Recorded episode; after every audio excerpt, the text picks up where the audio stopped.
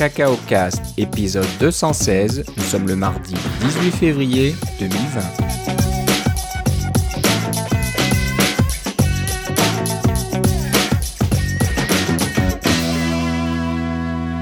Bonjour et bienvenue à tous dans ce nouvel épisode de Cacao Cast. Comme d'habitude, Philippe Casgrain est avec moi. Comment ça va, Philippe? Très bien et toi, Philippe?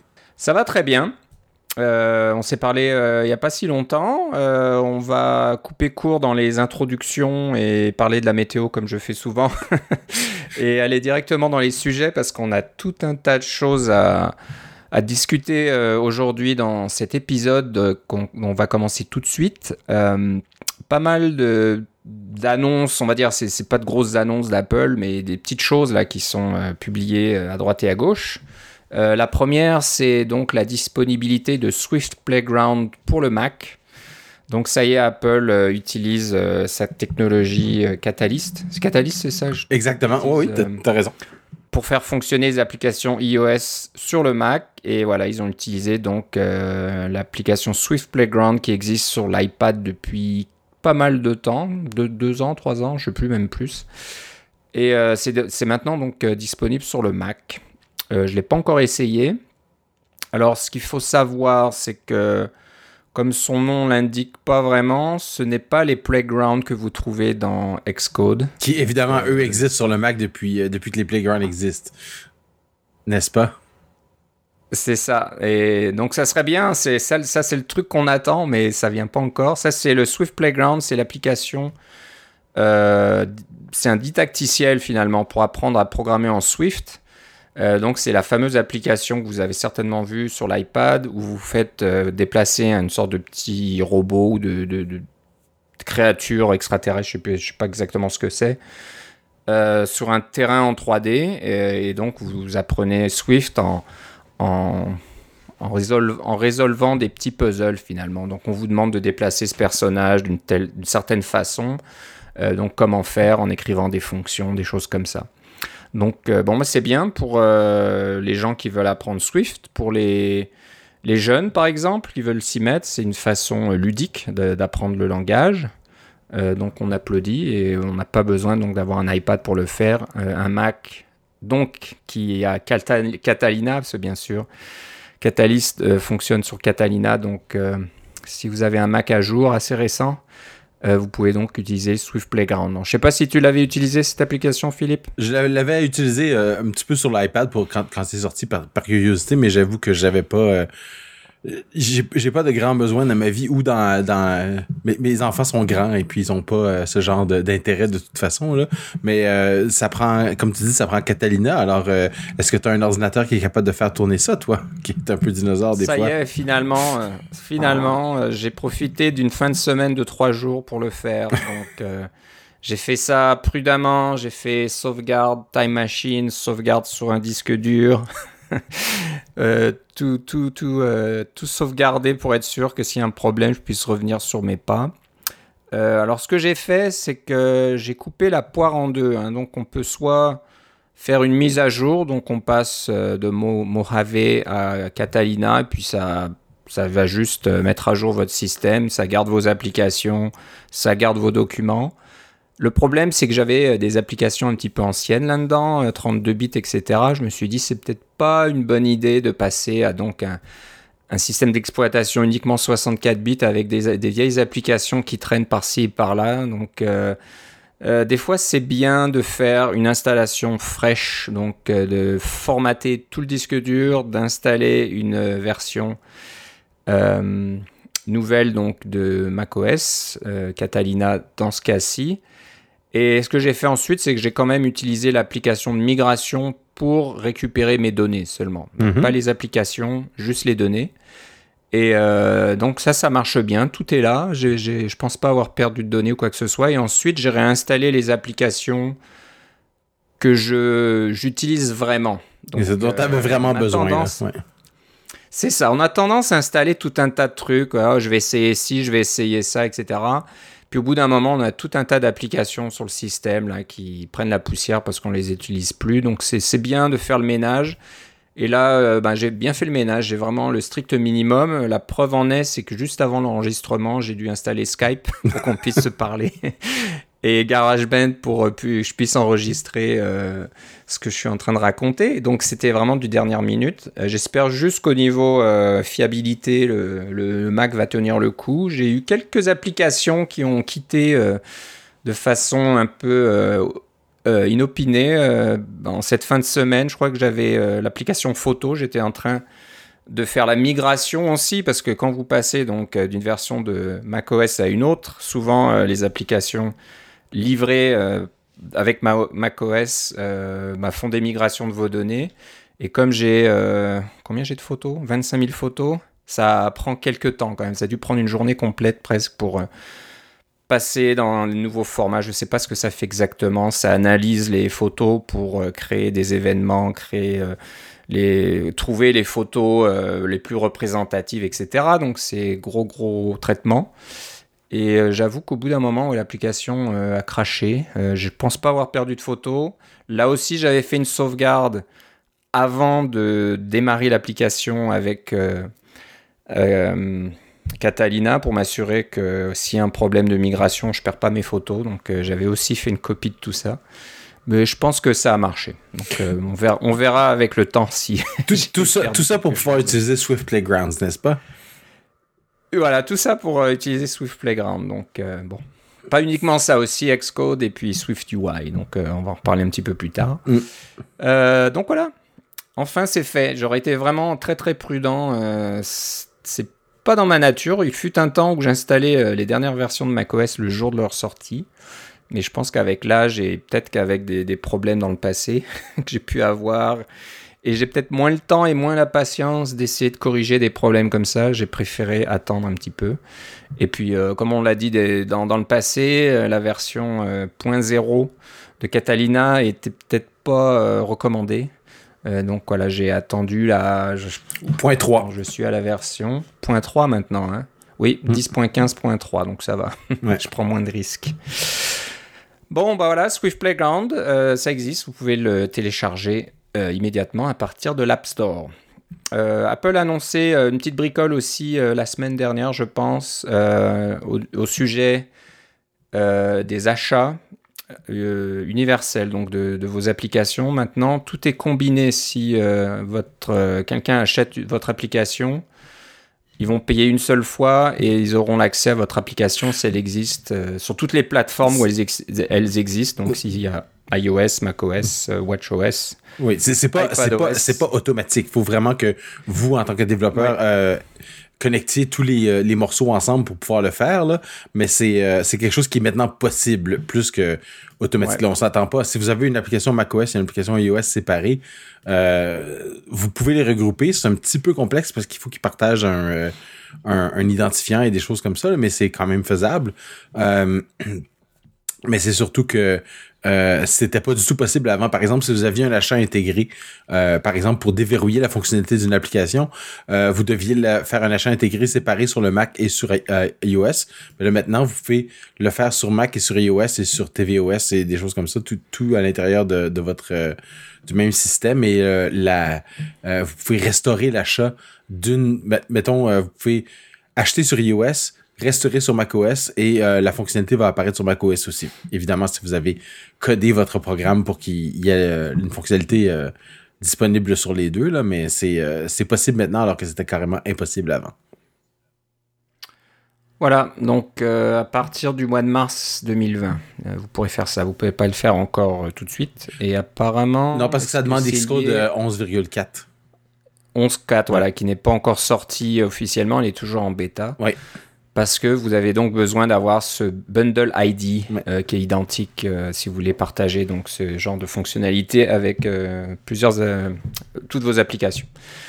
donc voilà, ça va venir bientôt. Donc c'est bon à savoir, ça va certainement solutionner euh, certains problèmes de certains développeurs qui, disent comment je vais donc faire si je fais euh, des applications catalystes. Donc ça marche sur iOS, ça marche sur Mac, j'ai des, achats intégrés, puis je voudrais que ça fonctionne partout et en une seule fois. Donc voilà, on pourra le faire bientôt. Oui. Euh, Philippe, tu nous as dégoté un document sur les tests unitaires. Je sais que ça, c'est un truc qui te tient à cœur. T'en fais beaucoup dans ton travail, et puis t'en fais peut-être euh, à la maison des tests unitaires. Donc euh, ça m'arrive. Ça arrive. On n'en fait peut-être pas assez. C'est sûr que quand on est seul à travailler à la maison là pour faire des applications personnelles, c'est du travail, hein. c'est beaucoup de travail de, de, développer des tests unitaires, mais en général, c'est du temps bien investi parce que ça nous sauvera un petit peu la mise un jour, certainement. Donc, euh, qu'as-tu trouvé? Ben, C'est euh, une nouvelle documentation d'Apple. On sait que la, la, documentation d'Apple, enfin, avait la réputation d'être excellente. Et puis, dans les dernières années, elle a perdu beaucoup de sa superbe parce que, surtout avec euh, Swift et euh, les nouveaux frameworks, c'était souvent marqué documentation à venir ou documentation forthcoming en anglais. Là. c'était, mais il y a des, choses qui se font de mieux en mieux. Euh, avec la documentation d'Apple, euh, je, sais euh, que j'ai des amis qui ont été engagés par, par Apple justement pour l'équipe de documentation. Donc, ils, ils essaient vraiment d'avoir des, gens pour écrire ce genre de, d'informations-là. Et ça commence à porter fruit. on voit ça dans, les, dans leurs publications sur le site web.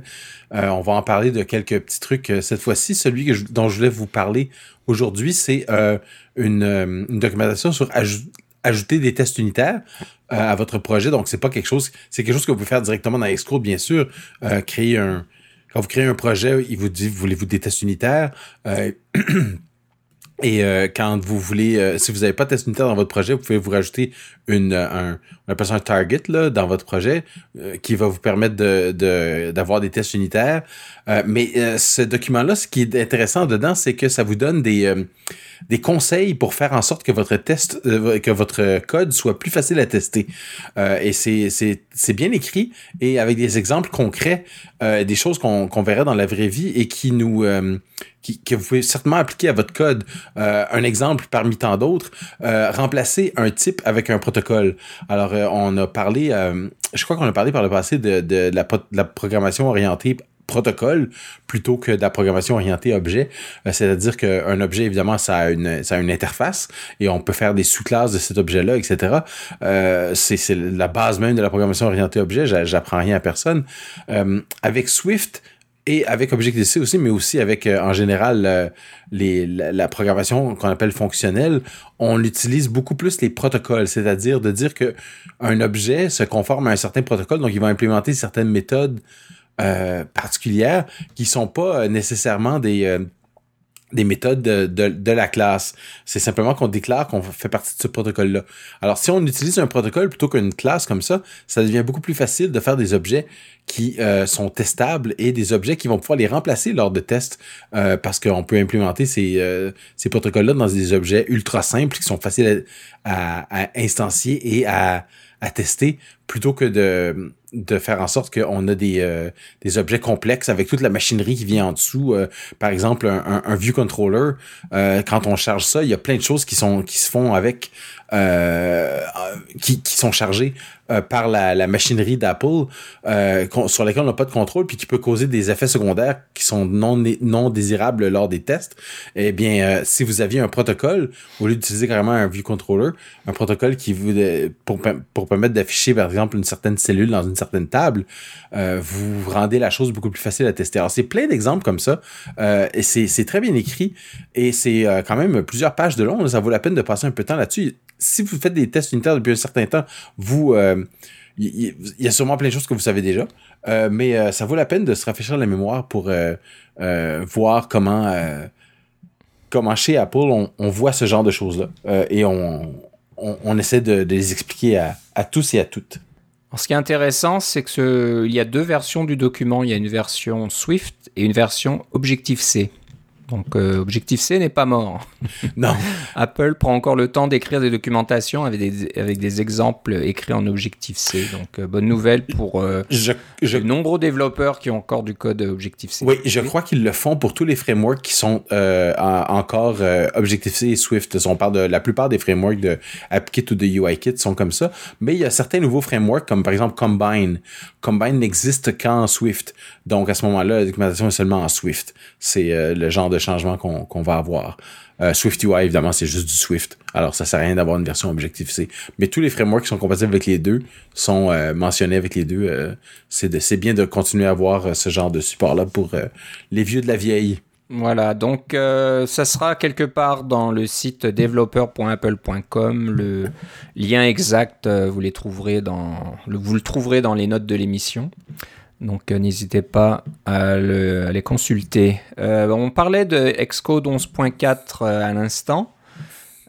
tu, commences à, voir des tweets passés là, de certaines personnes qui ont installé la version bêta et qui commencent à, à fouiller un petit peu dans les recoins de Xcode 11.4 et ils ont apparemment trouvé des petites choses intéressantes. Donc la première, c'est au sujet des, des initialiseurs dans les structures, c'est ça?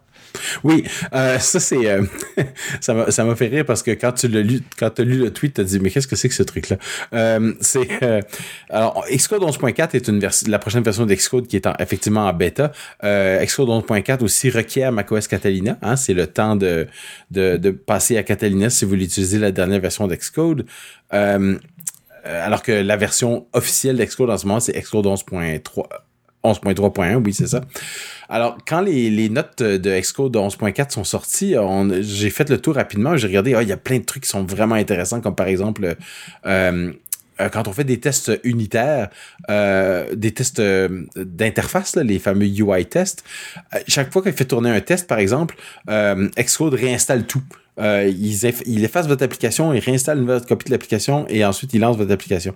Alors que si vous faites euh, des tests à, répétition, là, euh, à l'intérieur d'un même module, vous avez une dizaine de tests, et eh bien maintenant, Xcode installe l'application une fois, fait rouler les 10 tests et, évidemment fait remet l'application à zéro, là, mais elle l'efface pas. Donc tout, va un petit peu plus rapide. il y a des vitesses de compilation que les gens ont remarqué, qui sont marquées dans les, les notes de Xcode 11.4, mais de des Swift qui va jusqu'à 30% plus vite, et puis Objective-C qui peut aller jusqu'à 90 à 100% plus vite. Euh, il y, a, plusieurs améliorations de performance. C'est vraiment la, la, version euh, euh, qu'on attendait tous. Mais pour revenir à ces deux petites astuces qui sont évidemment sont dans les notes d'Excode, mais là, les notes d'Excode, vous avez une longue, longue, longue documentation pour pouvoir tout lire. On la mettra dans les notes de l'émission euh, euh, aussi. Mais ces deux petites euh, caractéristiques-là dont je voulais parler, c'était d'abord, comme tu dis, les initialiseurs Swift. C'est-à-dire que quand on crée une structure en Swift, on, crée un struct et non pas une classe, généralement, vous vous pouvez pas déclarer un, une classe, déclarer ce struct-là sans initialiser les différents membres de la classe. C'est-à-dire que vous pouvez déclarer une variable comme étant non optionnelle, mais qui n'a pas de valeur tant qu'on n'a pas initialisé la classe. Pour faire ça, évidemment, ça faut écrire un initialiseur. Donc, c'est une fonction init pour le struct qui va vous permettre de, de créer cette structure euh, en une ligne de code finalement, avec les valeurs désirées au niveau de l'initialisation. Euh, vous pouvez pas faire ça avec une avec une classe, c'est différent parce que la classe peut avoir des, des valeurs qui sont euh, euh, qui peuvent être modifiées là, comme comme dans n'importe quelle programmation orientée objet. C'est les initialiseurs sont peut-être moins importants parce qu'on peut modifier les valeurs par la suite, mais un struct est considéré comme immutable, donc on peut pas le changer les valeurs. Donc c'est important d'avoir un bon initialiseur. Et Xcode ne crée pas ces initialiseurs-là par défaut. Swift, le langage Swift ne les crée pas non plus parce que l'idée, c'est d'avoir, euh, euh, de vous forcer à déclarer votre interface. Le compilateur Swift est, il vous force à faire un certain nombre de choses, par exemple gérer les erreurs, euh, gérer les, exceptions avec la fameuse fonction try et catch, etc.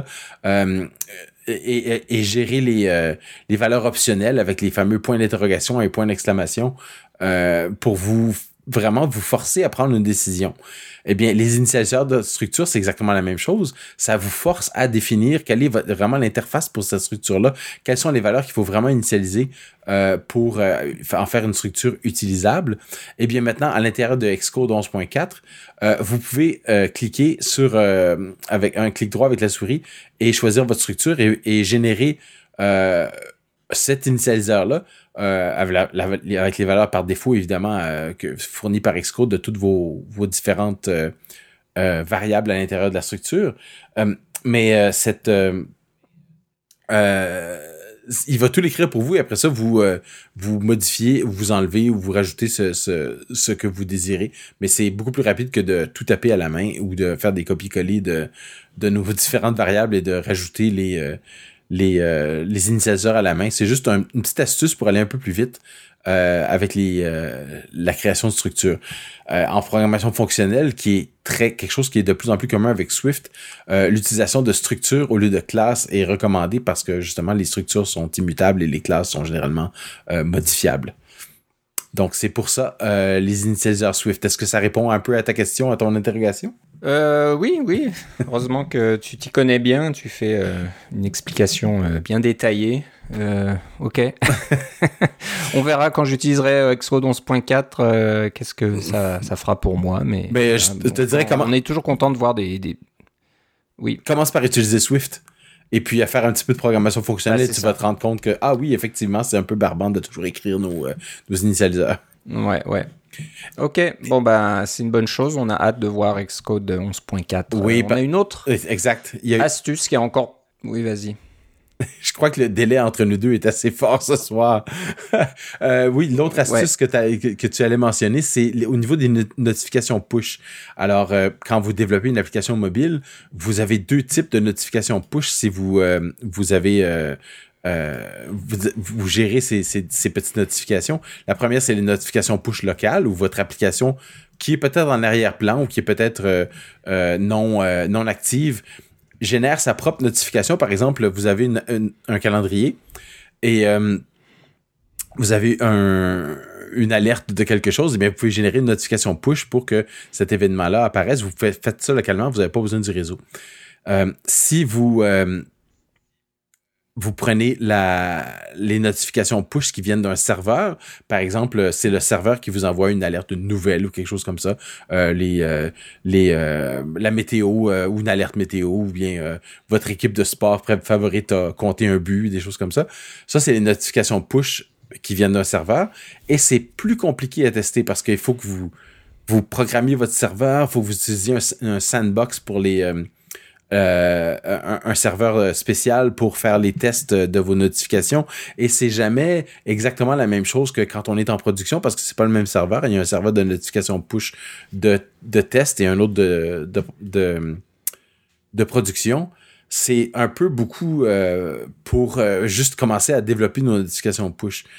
Avec Xcode 11.4, vous vous écrivez votre, votre texte de notification parce que finalement, c'est juste un bout de, de, de code en, JSON. Là, c'est, juste des données en JSON. Vous mettez ça dans un fichier texte et euh, vous faites glisser ça sur le simulateur et le simulateur va envoyer la notification push à votre application comme si vous aviez reçu une notification push euh, de l'Internet. Alors, c'est beaucoup plus facile de développer avec le simulateur. Vous n'avez pas besoin de développer sur un appareil. Vous n'avez pas besoin d'avoir un serveur de notification push. Vous n'avez pas besoin de synchroniser tout ça juste pour déboguer la notification push pouvez tout faire dans le simulateur et c'est euh, vous allez sauver énormément de temps. C'est euh, c'est ça qui est vraiment bien. Si, si vous jouez le moins vraiment avec les notifications push de serveur, Xcode 11.4, euh, ça va vous remettre sur le piton comme on dit.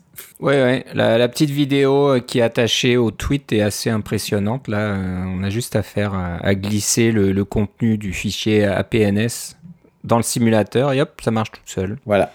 Donc c'est sûr que ça va aider vraiment euh, les développeurs à, tester tout ce qui est push notification sans devoir s'embêter avec euh, l'installation de serveurs et de, différents environnements. Donc euh, je ne sais pas si au niveau test unitaire, etc., ça va aider vraiment parce que c'est quand même une, une opération manuelle. Oui. mais bon, peut-être que... Peut-être qu'il y aura des API ou des choses comme ça pour pouvoir faire la même chose de faction par programmation on verra. Donc euh, assez intéressant tout ça. Euh, encore une fois, vous trouverez le lien vers ce petit tweet dans les notes de l'émission, donc vous pourrez voir de vous-même cette petite animation. Je trouve ça vraiment sympathique. Bon, euh, encore côté Apple, donc ils travaillent fort, hein, tes amis qui travaillent maintenant dans le dans le département de la documentation chez Apple parce qu'il y a de la nouveauté aussi sur les, le tutoriel Swift UI qui existe depuis que Swift UI est sorti, j'imagine, mais c'était un tutoriel euh, iOS, mais maintenant c'est iOS, mais aussi macOS. Donc, si je retrouve le lien. Oui. Donc, c'est vraiment sympathique ces tutoriels. Ça a l'air quasiment interactif quand on a juste à faire défiler le contenu de la page web vers le bas et on voit chaque paragraphe une petite petite animation ou alors la copie d'écran qui correspond euh, sur le côté droit. Euh, donc ça, ça existait, mais euh, je trouve ça vraiment sympathique. Et donc maintenant, bah, il y a plus d'informations pour pouvoir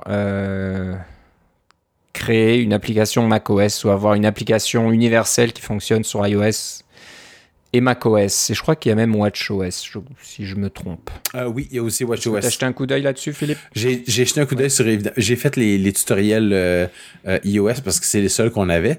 et je, je, vais certainement faire le tutoriel macOS simplement parce que je veux voir la différence. C'est pas très long, ça prend une vingtaine de minutes de faire le tutoriel. C'est pas très compliqué, mais si vous avez euh, Catalina et Xcode 11.4 ou même Xcode 11.3, vous avez tous les outils pour pouvoir faire une application Mac. Et des fois, c'est plus simple de tout faire sur le Mac pour apprendre les concepts et voir euh, comment les choses vont bien ensemble euh, avec SwiftUI, comment SwiftUI peut, vous simplifier la vie.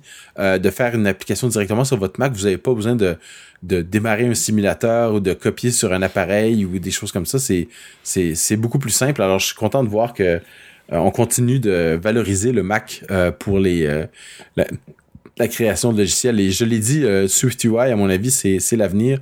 SwiftUI et Combine aussi, qui est le, le, la partie programmation réactive faite par Apple. Là, ce sont les nouveaux, les nouvelles façons de programmer. il faut, il faut y penser un peu parce que quand on est habitué de faire de la programmation impérative, comme on dit, euh, faire de la programmation fonctionnelle ou déclarative, c'est quelque chose de... C'est une façon différente de penser. Alors, euh, des tutoriels comme ça, ça aide à vous faire voir comment les choses euh, se passent avec ces, nouvelles façons et peut-être vous apprendre des nouveaux trucs, qui sait? Oui, oui. Donc, je regarde, il y a donc plusieurs tutoriels. Hein. Il n'y a pas donc celui-là, il y a donc interfacer avec UIKit, créer, créer une application WatchOS, créer une application macOS, et puis tout un tas d'autres choses. Mais comme je disais, j'aime bien ce, nouveau style euh, visuel. C'est plus simple, je pense, à suivre, hein, parce que euh, moi j'ai fait aussi, euh, j'ai suivi pas mal de tutoriels dans le passé, puis des fois, ben, c'est pas évident de s'y retrouver. Si euh, le code est pas bien montré, on peut facilement louper une étape et puis on se demande pourquoi ça fonctionne pas. Puis c'est plus tard qu'on se rend compte que oh, j'oublie d'ajouter une ligne à tel endroit, etc. Alors que là, euh, c'est vraiment bien fait. Donc les, quand, vous faites glisser le, contenu de la page, vous voyez les lignes de texte euh, en bleu qui ont été ajoutées dans, dans, le fichier actuel. Et puis comme ça, vous voyez exactement ce que vous devez faire de votre côté pour suivre le tutoriel. Et euh, c'est vraiment du bon boulot. C'est pas, pas du n'importe quoi. Donc c'est sûr que la qualité s'est bien améliorée à ce niveau-là. Euh, donc euh, encore une fois, ça sera sur developer.apple.com dans la section tutorials. encore des choses annoncées par. Pas Apple directement, c'est Swift.org, mais bon, c'est Apple qui est derrière, bien sûr. Oui, c'était un développeur, c'était un développeur de, de Apple qui, qui était qui présentait à .swift, je pense, à Paris, chez nos chez nos cousins, mes cousins, mais. Donc tu parles de Corey Benfield, c'est ça? Donc voilà, il annonce les, la disponibilité des API Swift de cryptographie. Donc l'API s'appelle Crypto. Et euh, donc utilisable en Swift, euh, c'est open source. Euh, et voilà, et ça marche normalement sur toutes les plateformes. alors j'ai pas nez là-dedans, moi je suis, je suis pas trop un expert en cryptographie, mais je pense qu'il y en a pour tout le monde là-dedans. Alors l'idée c'est que euh, c'est que maintenant que vous, vous, euh, avez créé, je vous ai parlé de mes problèmes euh, pour créer une, rien qu'une licence pour mon application ou des choses comme ça. J'ai dû faire un peu de recherche sur la cryptographie et je connais quand même un petit peu les la, la, mathématique derrière les clés publiques, les clés privées, etc. Puis j'en sais assez pour savoir qu'il faut jamais implémenter ses propres algorithmes de cryptographie. Il faut y aller avec des, des algorithmes qui sont code source ouvert et qui sont euh, et qui sont bien, euh, bien documentés. Euh, OpenSSL est, un des euh, ou libre SSL maintenant est un des, des standards de, de, ce genre de, choses-là. Et les API de crypto d'Apple sont aussi ce genre de standards-là. Ils sont, ils sont complètement libres euh, euh, comme code source. Tout le monde peut les, les, les utiliser. Euh, et euh, ils sont pas rattachés à la plateforme Apple de façon euh, irrévocables. Ils peuvent être compilés à part. Euh, on peut être compilés pour Swift, etc. Euh, pardon, euh, pour Linux, c'est des choses comme ça. Mais euh, ce qui, ce sont des API en C. Hein. Alors, c'est pas toujours évident de dire qu'on va utiliser des API en C quand on travaille en Swift. Ou des fois, on peut. C'est facile de se tirer dans le pied et faire une erreur en, quand on programme en C. des, des, des, des, des buffers qui s'écrivent l'un par-dessus l'autre, des choses comme ça. c'est des, des erreurs courantes pour les, les gens qui font euh, peut-être moins, euh, plus ou plus rarement du C. Euh, moi, je sais que mes, mes, vieux réflexes de C ont tendance à disparaître quand je passe beaucoup de temps en Objective-C ou, ou en Swift parce que le, le, langage et le framework et le compilateur font tellement de travail pour toi que tu peux penser à un niveau plus, plus élevé et faire beaucoup plus, c'est bien. Mais les erreurs de base n'existe carrément pas dans les langages. Là. C'est, le, langage Swift est conçu pour ça, il est conçu pour être un langage qui est sécuritaire pour justement éviter tous ces, euh, tous ces problèmes de, de sécurité qu'on peut avoir. Alors, crypto, c'est un, une librairie qui est écrite en Swift et qui, sur Mac, euh, simplement utilise les API crypto d'Apple directement.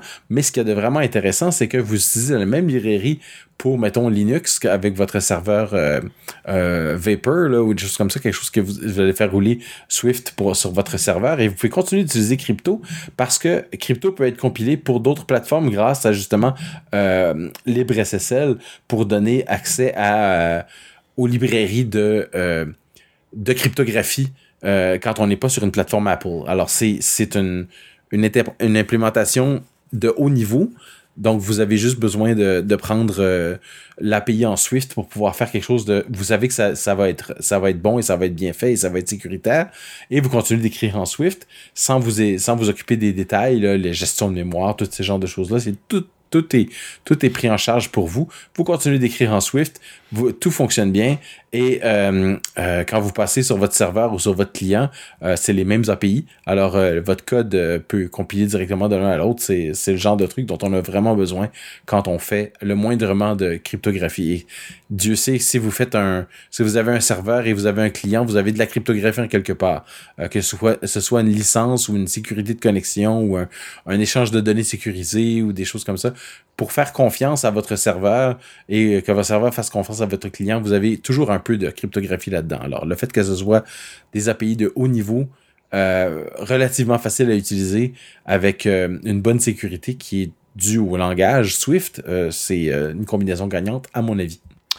Oui, donc bah, très intéressant. Je regarde dans les notes sur swift.org slash blog slash crypto.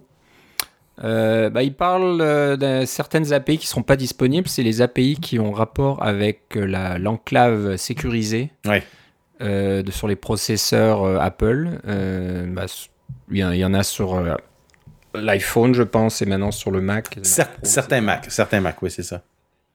Certains Mac, oui. Donc bah là, ces API n'existent pas dans Swift Crypto parce que c'est uniquement leur version à eux, c'est que comme c'est uniquement euh, disponible sur du matériel Apple, euh, on va pas mettre ça dans une librairie qui est multiplateforme. Exact.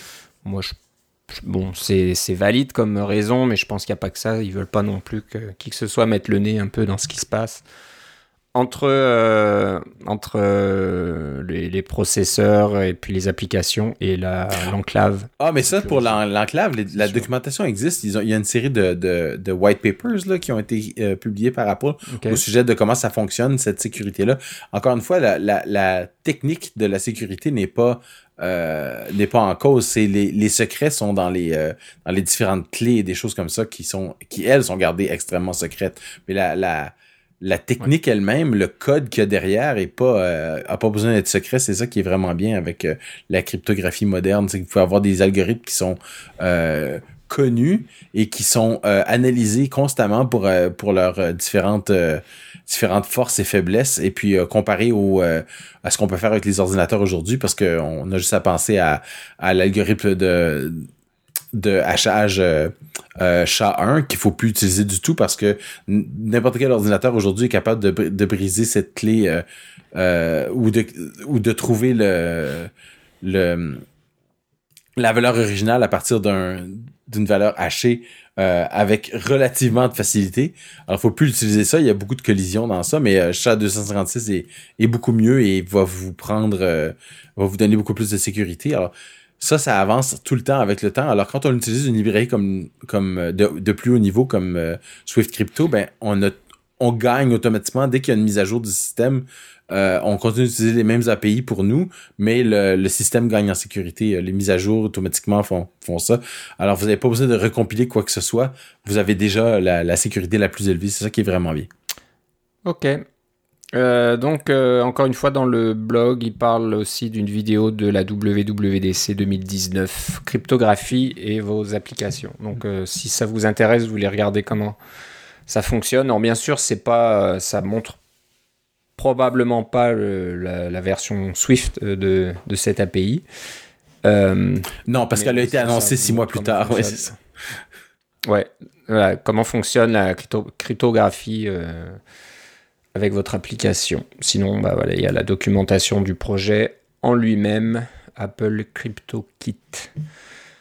Ok, ben, intéressant. Donc euh, voilà, pas mal, euh, pas mal de choses côté Apple là, euh, des, petites choses qui sont annoncées et qui sont partagées et rendues disponibles au public, c'est une bonne chose. on va passer maintenant à deux petits utilitaires. Il y en a un qui s'appelle Control Room. Et ça vous permet donc de contrôler votre simulateur. Ben, de faire de la gestion de simulateur Xcode. C'est ça. Oui. Alors, euh, c'est une. Euh, moi, je l'ai pas installé. Je sais pas à quoi ça ressemble. Je sais pas si tu as eu le temps de l'installer vite fait. Oui, c'est fait. Mais euh, ok, donc ça, finalement, c'est une interface qui va piloter la, la commande sim control SIMCTL. Oui. C'est ça? Oui, c'est exactement ça. À quoi ça ressemble alors? Donc ça vous donne. Euh, alors vous savez que quand vous installez Xcode, euh, vous avez, euh, vous, disons, vous développez une application iOS ou WatchOS, euh, vous avez toute une liste de simulateurs possibles. Euh, avec Xcode 11.3, on parle du iPhone 11 Pro, le Pro Max, l'iPhone 8, le 8 Plus et au moins cinq iPads différents parce que des iPads Air, des iPads Pro, etc. Et euh, 4 euh, ou 5 montres, là, euh, la série 4, la série 5, différentes grandeurs. Il y a, bref, vous avez des tonnes de simulateurs. Euh, si vous si vous en étiez pas rendu compte, eh bien, regardez la prochaine fois dans le menu d'Excode, vous allez voir qu'il y en a tout plein. Et en plus de ça, vous pouvez installer des simulateurs pour ça, c'est juste pour iOS 13. Mais disons que vous voulez installer des simulateurs pour iOS 12 et 11 et 10 et 9 et 8. Vous pouvez tout faire ça à l'intérieur d'Excode. Ça va vous prendre beaucoup d'espace disque, mais vous pouvez en installer tout plein. Euh, pour vous aider à faire cette gestion de tout ça, euh, hors Xcode, il y a un outil en ligne de commande qui s'appelle SimControl, euh, SIMCTL, qui vous permet de démarrer des simulateurs, remettre des simulateurs à zéro, faire des copier-coller, changer les différentes apparences. Est-ce que est-ce que c'est un simulateur iOS 13 en mode sombre ou c'est un simulateur en mode en mode clair? Ou ou différentes euh, caractéristiques du style euh, ah ben ce simulateur là en fait euh, c'est un simulateur d'iPhone qui est branché sur un mauvais réseau par exemple. Ça va vous permettre de simuler un mauvais réseau à l'intérieur de votre simulateur. Ou c'est un iPhone qui est situé je sais pas moi en, en Europe. Donc vous avez un système de localisation différent pour ça ou sa batterie est faible. Alors l'idée de ça c'est que ça vous permet de tester votre application dans des conditions qui sont qu'est-ce qui se passe si je reçois un appel? Ben, ben je reçois un appel vous avez remarqué il y a une barre verte sur votre téléphone qui prend de la place et qui pousse tout vers le bas. Euh, alors, euh, ça, change le, look de votre application un petit peu pour pouvoir tester ça.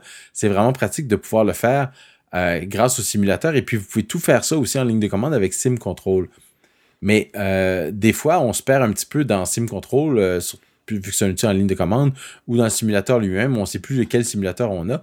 Euh, alors à ce moment-là, une petite application comme Control Room qui fait la liste de tous vos simulateurs et vous donne une, interface graphique à toutes ces options que je viens de mentionner et même plus euh, pour euh, gérer les différents simulateurs, les démarrer, les remettre à zéro, etc. Tout ça. Vous pouvez tout faire ça dans une petite interface graphique qui vous permet de, de voir plus euh, d'un coup d'œil tout ce que vous avez et euh, avec en quelques clics euh, mettre vos simulateurs au pas finalement.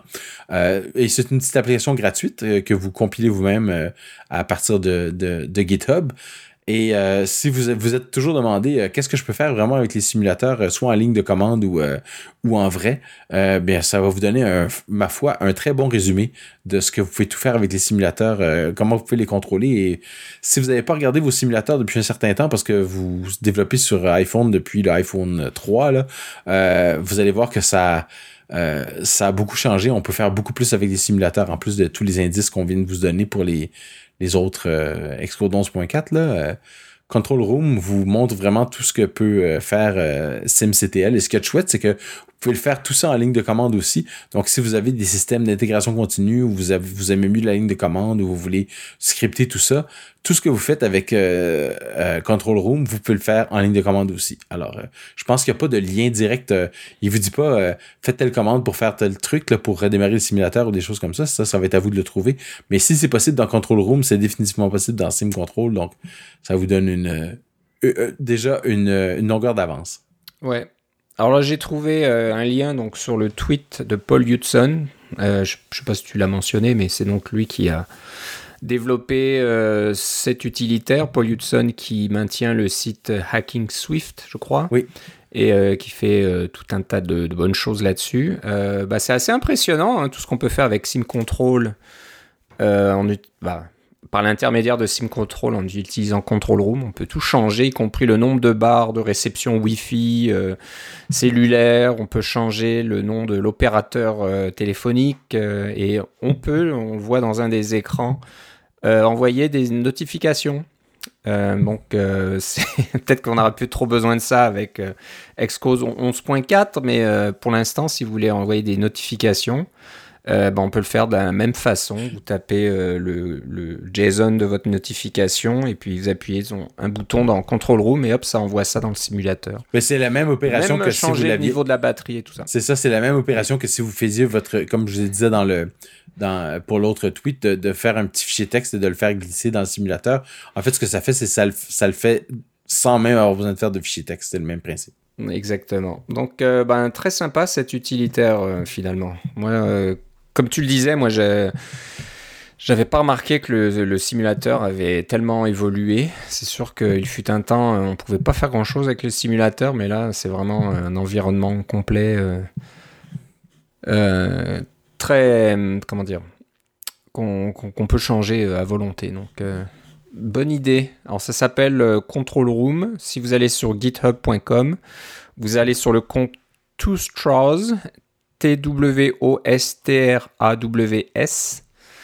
Et donc, le projet s'appelle Control Room. C'est tout écrit en Swift UI. Donc, Paul Hudson, il fait pas mal de, tutoriels et de formations euh, pour vous apprendre à développer en Swift UI. Et puis, euh, bah, il applique euh, ses propres recommandations, on va dire, lui-même en développant des applications aussi en Swift UI. Donc très sympathique. Et parlant d'applications en Swift UI, ah j'avais même pas, j'avais, savais même pas que c'était en Swift UI, mais si tu me le dis, donc une autre application qui s'appelle Status Buddy, et c'est Guillermo Rambo, c'est ça, euh, qui l'a développé et qui travaille chez MacRumor ou 9 to 5 Mac. qui... 9 to 5 Mac. Donc on entend souvent parler de lui parce qu'il est très bon à, à, dégoter des informations dans les, dernières bêtas d'Apple et puis à trouver des nouveaux, euh, nouveaux identifiants de matériel qui n'ont pas encore été annoncés par Apple et des choses comme ça. Mais euh, donc il fait ça assez souvent, mais aussi euh, d'un autre côté, il développe des petites applications. Et donc apparemment, il a développé une petite application en Swift UI euh, qui vous permet de connaître l'état des services Apple sur euh, lesquels vous dépendez. Donc quand je parle de services, on parle de Test Flight, App Store Connect, les, le, les, comment dire, l'environnement de notification, push notification, le, le service de notarié, c'est ça, de développeurs, de mhm. d'identifiants développeurs notariés, choses comme ça. Donc, euh, ça, c'est ben, les services développeurs. Petite. Euh, ouais. Mais il y a aussi des services euh, fournis par Apple qui sont des services pour tout le monde. On parle de iCloud, on parle de iTunes, on parle de tous ces genres de choses. Ces services grand public-là que tout le monde utilise quand on a un appareil Apple. Ce sont deux, deux classes de services complètement séparées. Et comme tu disais, Status Body euh, va vous donner de l'information sur les deux euh, pour pouvoir bien voir que tout fonctionne. Ouais, donc euh, bien pratique. Euh, Moi, j'avais juste le lien sur euh, le site web gumroad.com. Bon, je sais pas ce que c'est Gumroad, c'est un Euh, Gum- site. C'est un éditeur. Alors, c'est un endroit où on peut publier des publications électroniques. Généralement, ce sont des livres électroniques, mais on peut aussi publier des logiciels. Alors, c'est une plateforme de, de paiement pour de l'autopublication dans un sens. Oh, ok, je crois que on, on a, je sais pas si on en avait parlé. Oh, Peut-être qu'on en avait parlé, parce que ça me paraît familier maintenant que tu me le dis. Euh, mais toi, tu étais tombé directement sur le site GitHub. Donc, on mettra peut-être le lien sur GitHub parce que comme c'est du logiciel ouvert Oui. et que c'est en Swift UI, c'est intéressant de voir comment développer une Exact. petite application qui est en, en barre de notification en haut à droite de votre Mac et, et puis d'avoir une petite fenêtre comme ça qui, qui s'affiche et qui, met, euh, qui, qui montre tout, tout un tas d'informations sur tous les services Apple. Si je me rappelle Donc, bien, euh, voilà, euh, moi, je- sur le... si je me rappelle bien, Guillermé utilise euh, euh, SwiftUI et Combine aussi. Alors, ça peut être intéressant de voir Ah, l'utilisation de ces frameworks récents. Ok. Bon, bah, c'est une bonne petite trouvaille. Euh, donc, si vous allez sur Gumroad, au lieu d'aller sur GitHub, par contre, vous pouvez donner de l'argent aussi. Donc, euh, c'est du euh, donationware, comme on dit. Vous faites une petite donation, vous prenez gratuitement, c'est comme vous voulez. Mais voilà. Donc, ça s'appelle Status Buddy. C'est vraiment très intéressant. Bon, on va finir par quelque chose d'assez rigolo. Quand j'ai vu le titre que tu as rajouté dans nos notes de l'émission, je me dis de quoi ils parlent les Hackers Laws, les lois du développeur ou du hacker Je tiens, c'est nouveau ça. Est-ce que euh, quelqu'un a décidé de développer un code de conduite pour les hackers ou quelque chose comme ça? Et puis quand on regarde la liste, finalement, euh, bah, c'est tout un tas de lois qui sont, euh, comment dire, qui sont autour du monde du développement, du monde de la technologie, j'imagine. Ouais. Donc euh, la fameuse loi Moore, par exemple, un fameux ingénieur chez Intel qui disait que la puissance des, des calculateurs allait doubler tous les deux ans, c'est ça? C'est exactement ça. Je sais pas où on en est. On- je pense qu'on a encore réussi à suivre la loi de Moore à cause de, entre autres à cause des cartes Ouais, hein, graphiques. c'est ça. On... Ouais. Hein, on pensait que c'était, on est arrivé au bout là, que c'était plus possible, et non, ça continue encore. Donc depuis les années 70. Ouais. Mais voilà, donc il y a toutes les lois. Il y a la fameuse loi de Murphy. donc. et, euh, et quelle est la loi de Murphy, Philippe Aller Ouais, mal, ça. ira mal. C'est ça. Oui, pardon. C'est- Ouais, ça, ça, hein. ouais. Mais ça, c'est la version euh, polie, on va dire. Moi, j'ai toujours. euh, Enfin bref. Ouais. Voilà. Tout ce qui pourra, tout ce qui peut aller mal, ira mal. Ouais, c'est ça. Donc ça, c'est bon à savoir. Mais c'est génial, c'est une bonne idée ça. Donc c'est sur aussi un, un, un- un- un projet GitHub, il y a toutes les lois comme ça qui ont été... euh, euh, comment dire Regroupées ensemble.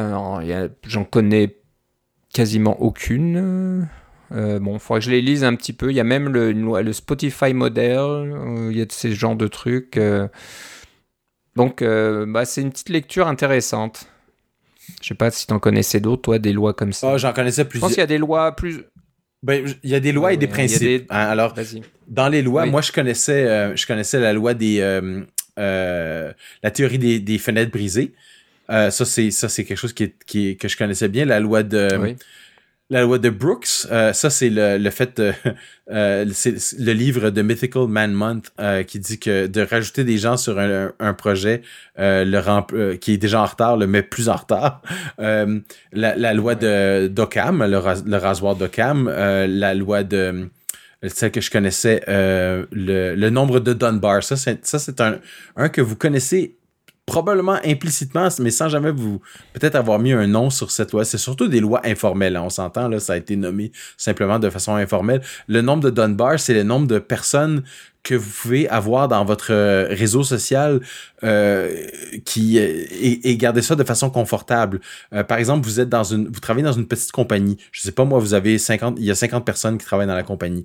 Eh bien, ces 50 personnes-là, vous les connaissez probablement à peu près toutes et vous pouvez euh, entretenir une, conversation euh, avec, vous pouvez les reconnaître, des choses comme ça, vous les croisez dans la rue, vous savez c'est qui. Mais quand on arrive, on dépasse un certain nombre de personnes dans une compagnie, euh, le, on peut plus entretenir ce genre de réseau-là. Euh, c'est la même chose pour euh, un village ou pour une famille ou des choses comme ça. Il y a toutes sortes de, de, de, de niveaux comme ça. Alors la le nombre de Dunbar et celui pour les réseaux sociaux en général, quand on met tout ensemble, les, nos interactions euh, au quotidien, là, puis on, ça tourne généralement entre 100 et 200 personnes. Alors c'est pour ça que les réseaux sociaux où euh, vous allez sur Facebook puis vous dites moi j'ai 5000 amis, euh, non vous avez pas 5000 amis, c'est presque impossible de pouvoir maintenir ce genre de de, de relations sociales là. Il y a il y a pas personne qui peut arriver à ça. Les humains sont pas sont pas faits pour ça dans un sens. Euh, toutes sortes de lois comme ça. Puis les principes, moi évidemment mon mon mon principe préféré dans tout cela, c'est le principe de Peter, qui dit que chaque, une personne va être euh, va obtenir des promotions jusqu'à son niveau d'incompétence. Euh, ça, c'est, c'est quelque chose qu'on voit généralement dans les dans les grandes compagnies où où la promotion est un est la seule façon d'avoir de, l'avancement. Alors euh, forcément, on finit par se faire euh, avoir une promotion jusqu'à un niveau où on est plus capable de comprendre qu'est-ce qui se passe. Euh, il faut il faut faire des promotions latérales ou carrément changer de compagnie pour pouvoir faire une, vraie croissance et vraiment apprendre à, à à gérer notre propre carrière. On peut pas tout faire à l'intérieur de la même compagnie à cause du principe de Peter. Il y a plein de choses, euh, plein de choses là-dedans. Là.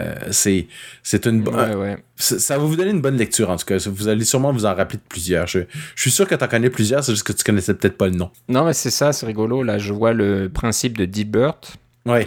Donc les compagnies tendent à promouvoir euh, les employés qui sont les employés incompétents dans un rôle de, gestionnaire pour les voilà pour les sortir du, workflow comme ils disent, les sortir du bah, qu'ils arrêtent d'embêter les autres on va dire parce qu'ils sont ils sont devenus inutiles. Donc euh, c'est vrai que Scott Adams le créateur de Dilbert euh, on a beaucoup de choses comme ça, donc c'est devenu un principe. Ou le principe. À, lire, c'est une très bonne. Oui, le, principe de Pareto. Alors ça, ça vous, vous connaissez sûrement ça sur le nom, le, le, les premiers 90% ou 80%, ça vous prend 20% du temps, et les derniers 80%, les derniers 20% euh, de votre projet vous prennent 80% du temps. Alors tout ce qui est tout ce qui est facile, tout est facile au début, puis à la fin les détails, c'est là que qu'on qu'on peut passer euh, la grande majorité du temps. Vous avez vu ça sûrement dans plusieurs de vos projets. C'est c'est très connu, mais le nom officieux finalement, c'est le principe de Pareto. Voilà. Il y en a tout un tas comme ça, il y en a une page euh, très longue. Donc si vous allez sur GitHub, sur le site DW, euh, pardon, le compte DWMKE2R, c'est DevCare, KE2R, un développeur qui, qui voilà, a, fait, a fait ce travail de, de, de, moine un petit peu, de retrouver tout ça. Et en plus, il y a des traductions. J'en vois Il n'y en a pas, en français, donc chinois. Donc voilà, si c'est quelque chose qui vous intéresse, voilà, si vous avez envie de travailler un peu vos talents de traducteur et faire donc une version française, euh, ben voilà, il y a, y, a, y a, de la place pour vous. Il y a déjà le chinois, italien, coréen, russe, turc, brésilien, espagnol. Mais il manque le français. Euh, voilà, il faut avoir envie, hein, parce que c'est quand même pas mal de travail hein, de, de traduire tout ça, mais bon, c'est faisable. Donc euh, voilà, allez encore une fois sur GitHub DWMKE2R. Bon bah voilà, on a fait le tour de nos sujets aujourd'hui. On en avait 2, 4, 6, 8, une dizaine de sujets différents. Donc on a réussi à faire tenir ça en moins d'une heure. C'est pas si mal. On espère que ça vous dépêché. plaît. On espère que ça vous plaît, ouais. Donc euh, il y, en a, y en a un peu pour tous les goûts. C'est pas mal orienté Xcode, Swift et choses comme ça. Mais euh, bon, il y, avait un petit peu de tout quand même. Euh, donc on va se reparler dans à peu près trois semaines. Euh, je commence à entendre parler de rumeurs d'un événement Apple fin mars. Donc euh, bon, on a encore le temps, on se parlera d'ici là, mais voilà, il y a peut-être des, petites choses qui commencent à, se préparer. on parle de ces fameux AirTags, c'est ça, si je me trompe pas dans le nom. Donc c'est l'équivalent des petits des petites euh, tailles et les petites pastilles en plastique qui permettent de, retrouver les objets autour de vous. Donc euh, on va voir si ça va euh, se réaliser, peut-être d'un MacBook Pro 14 pouces, etc. Donc on attend, on attend, on verra bien. Et si on veut pas faire dans les rumeurs, moi, moi j'ai j'ai commencé à jouer avec MapKit.js et je pourrais peut-être en parler un petit peu. C'était assez rigolo quand même. Ok, bon, on a hâte de voir ça. Euh, donc euh, on en reparlera euh, quand, quand tu auras des résultats probants à, nous montrer. Ça s'en vient. Peut-être une petite, une petite présentation Coco Heads aussi, je vois, je vois arriver dans le futur, éventuellement. C'est probable. Bon, bah, c'est ça. Donc, entre-temps, si vous voulez euh, nous partager euh, des petites choses, nous faire savoir, euh, je sais pas moi, des, des, des, des applications, des outils, des, des, des kits de développement, etc. Ou- qui ou des commentaires. Nous intéresser, ben, ou des commentaires, bons ou mauvais. N'hésitez pas à nous écrire à cacaocast.gmail.com. Euh, vous pouvez aussi nous suivre sur Twitter, c'est le compte euh, CacaoCast. Et vous pouvez bien sûr aller toujours sur cacaocast.com. Vous avez tous les épisodes depuis le numéro 1. Donc tous les liens sont là. Euh, Philippe, toi, si on veut savoir euh, ce que tu fais, où, ça, euh, où tu en es avec MapKit.js par exemple, où doit-on aller? Ben, peut-être que je vais mettre quelque chose sur Twitter, mais là, je viens de me rappeler qu'il y a au moins deux personnes qui m'ont écrit pour me dire que dans ton dans le dernier épisode, tu avais activé Siri directement et que ça avait activé leur appareil aussi, alors ça les avait fait rire. Ah ouais, Ouais. ok. Ouais, je sais pas ce que j'ai dit. Est-ce que j'avais dit euh, le nom euh, de, de l'assistant ou euh, c'est juste. Je pense que c'est un mot qui ressemblait un petit peu à ça et Ouais. ouais, ça avait démarré euh, C'est ça. Mais t'avais fait, l'assistant sur le téléphone. t'avais fait remarquer que ton téléphone avait démarré et puis euh, les, les, euh, les auditeurs, il y en a au moins deux qui m'ont dit que leur téléphone avait démarré aussi. Puis alors ils avaient l'impression que tu étais dans la pièce avec eux, avec en train de regarder Ah, leur c'est appareil. marrant ça. Ok, j'avais pas fait exprès. Ok, bon bah n'hésitez pas à partager ces petites choses là, ça nous fait toujours plaisir, c'est bien sympa. Euh, et puis voilà, donc euh, on se reparle bientôt. On aura certainement encore tout un tas de choses euh, à raconter. Et puis c'est tout. Donc euh, je te remercie Philippe. Et moi aussi, Philippe, On se reparle une prochaine fois. certainement. Bye bye.